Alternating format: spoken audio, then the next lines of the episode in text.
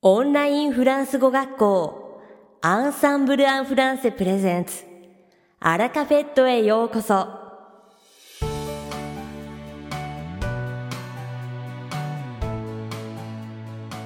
オンラインフランス語学校アンサンブル・アン・フランセプレゼンツアラカフェットへようこそ。この番組はフランス語学習をメインテーマにネイティブに通じる実践的なフランス語表現や日本人学習者が間違いやすい文法のポイントなどをアンサンブル講師が週替わりでお伝えします。本日の担当はルディ先生です。ルディ先生はフランス語と日本語で話してくださいます。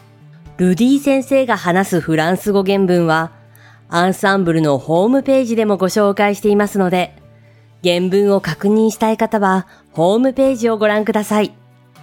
では、早速お聞きください。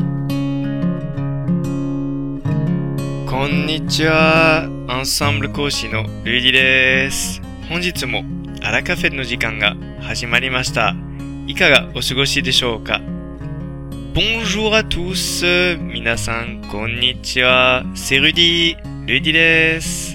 Je suis très heureux de vous retrouver aujourd'hui. Kyoa, minasan ni kaedekite. Ureshi desu. Vous avez déjà repris le travail ou les cours? Vous avez passé de bonnes vacances?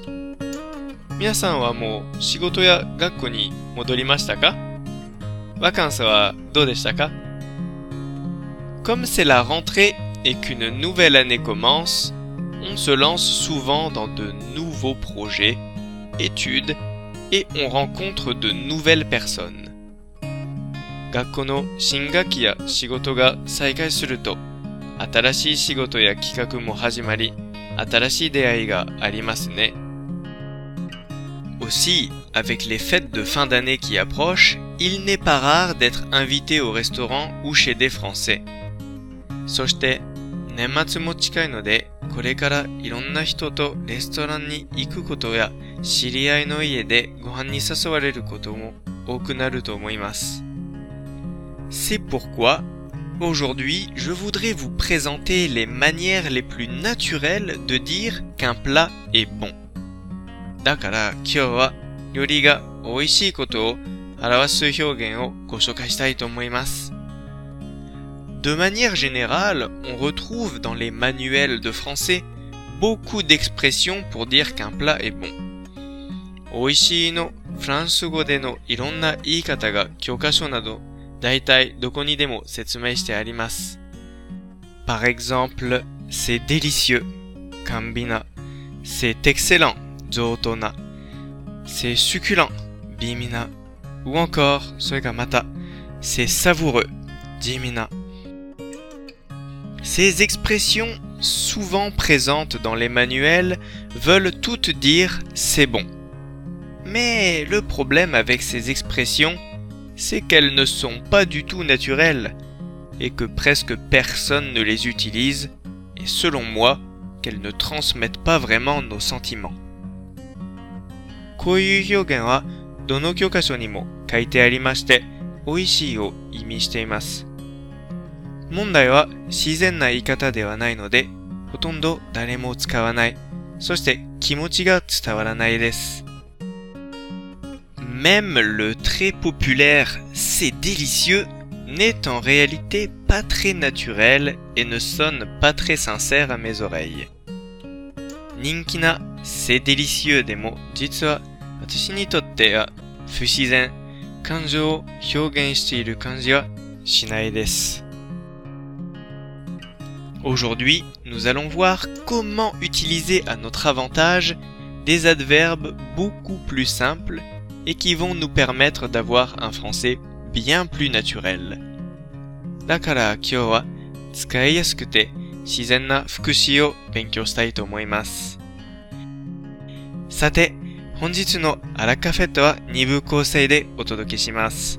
第1部は私、ルディがお届けするフランス語レッスンです。会話ですぐ使える短く簡単で覚えやすいフランス語の表現をご紹介します。そして第2部はアンサンブルメイト様の仏剣10件報告をお伝えいたします。Allez, c'est parti pour la leçon. それでは早速本日のフランス語レッスンを始めましょう。Quand vous trouvez qu'un plat est bon,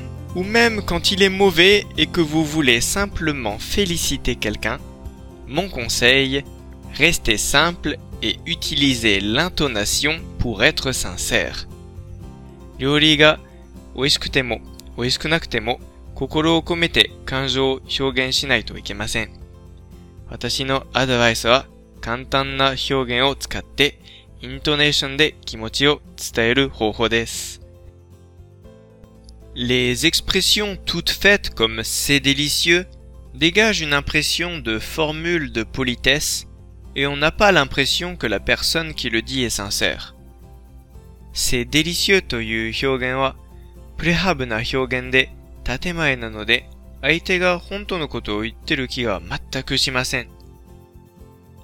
Je vous présente donc trois adverbes très pratiques. 便利な副詞を3つご紹介します。Tout d'abord, l'adverbe trop exprime un sentiment spontané et donc sincère. まずは trop。trop は思わず気持ちを表現した感じがします。Utilisez-le avec des personnes que vous connaissez bien. 少しカジュアルな表現なので知っている人と使ってください。 Pensez bien à l'intonation en prononçant trop. trop のイントネーションを意識して言ってみてください。Par exemple, 例えば、c'est trop bon. c'est trop bon. c'est trop bon. 美味しすぎる。Ensuite, toujours aussi simple, sincère et efficace, l'adverbe très 次も簡単で効果的です。très という副詞です。L'adverbe très est plus courant et donc plus poli que trop. Vous pouvez donc l'utiliser avec n'importe qui. très は trop より丁寧なので、いつでも使ってみてください。Avec très aussi, l'intonation est très importante. ここも très のイントネーションが par exemple, c'est très bon. C'est très bon. C'est très bon. Ou encore, matawa. Ce steak est très bon. Pour terminer, l'expression qui exprime le mieux votre sentiment, vraiment, 最後に一番気持ちが伝わる vraiment を使った表現です。Par exemple, 例えば、c'est vraiment bon. C'est vraiment bon. C'est vraiment bon. 本当に美味しいです。De plus, vous pouvez combiner cette expression avec les autres adverbes. 効果をさらに上げるために、vraiment を 他の副詞と組み合わせることができます。Par exemple, 例えば、c'est vraiment trop bon. 本当に美味しすぎる。c'est vraiment très bon. 本当にすごく美味しい。Voilà, je vous conseille fortement d'utiliser ces expressions. こういう表現が一番おすすめです。 いかがでしたか？今回のように知っておくと役に立つフランス語の一言はアンサンブルで配信しているメールマガジン無料メールレッスンでたくさん紹介されています。ご興味がある方はぜひアンサンブランフランセのホームページから無料メールレッスンにご登録くださいね。それではまたアビアント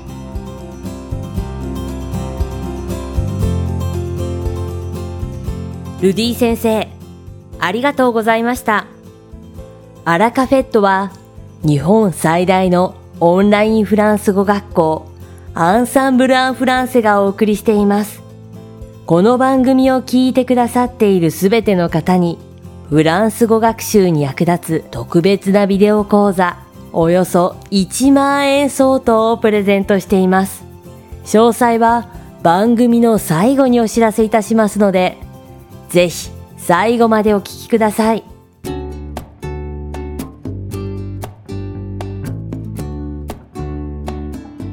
続きまして、番組の第2部は、アンサンブルスタッフのミキがお送りします。今回は、おなじみ仏研、実用フランス語技能検定の周期試験の申し込みが、あさっての9月1日に開始されるということで、アンサンブルメイト様の仏研受験報告をお届けいたします。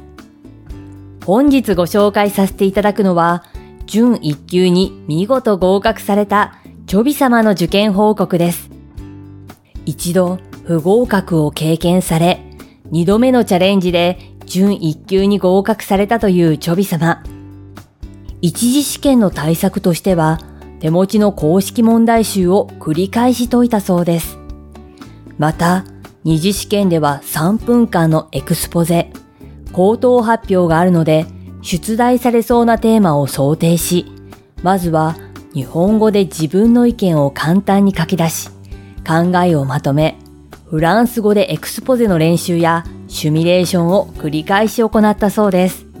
このような入念な試験対策を経て、見事準1級に合格されたチョビ様は、アンサンブルメイトに向けて試験当日に役立つ具体的なアドバイスもくださいました。その中から一つご紹介しますと、一次試験の際は考えたところでわからない設問は諦め、わかるところの回答と見直しに時間を割くことだそうです。自信を持って答えた設問も見直すことによってスペルや文法のミスが見つかり訂正することができたのだとか。わかるところだからこそしっかりと正解を書き点数を伸ばすことが一次試験の突破には大切ですよね。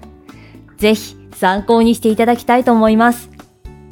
チョビ様からは他にもためになるアドバイスをいただきましたので、詳細をご覧になりたい方はぜひ、アンサンブルが運営しているコミュニティサイト、クラブアンサンブルにて、試験体験談、仏研準1級の受験報告一覧よりアクセスしてくださいね。アンサンブルは生徒様の試験対策を全力でサポートさせていただきます。仏研周期試験にチャレンジされる方、一緒に頑張りましょう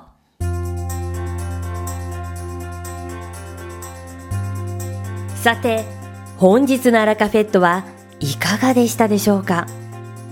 この番組は毎週金曜日をめどにお届けしています。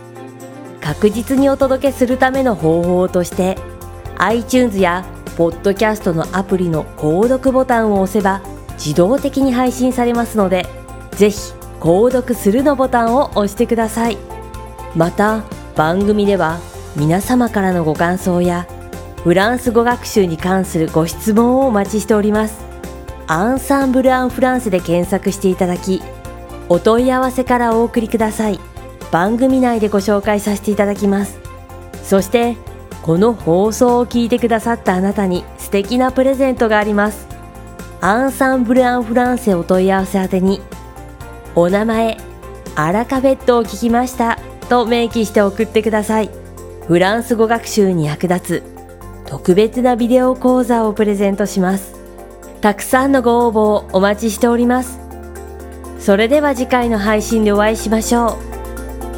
素敵な週末をお過ごしください。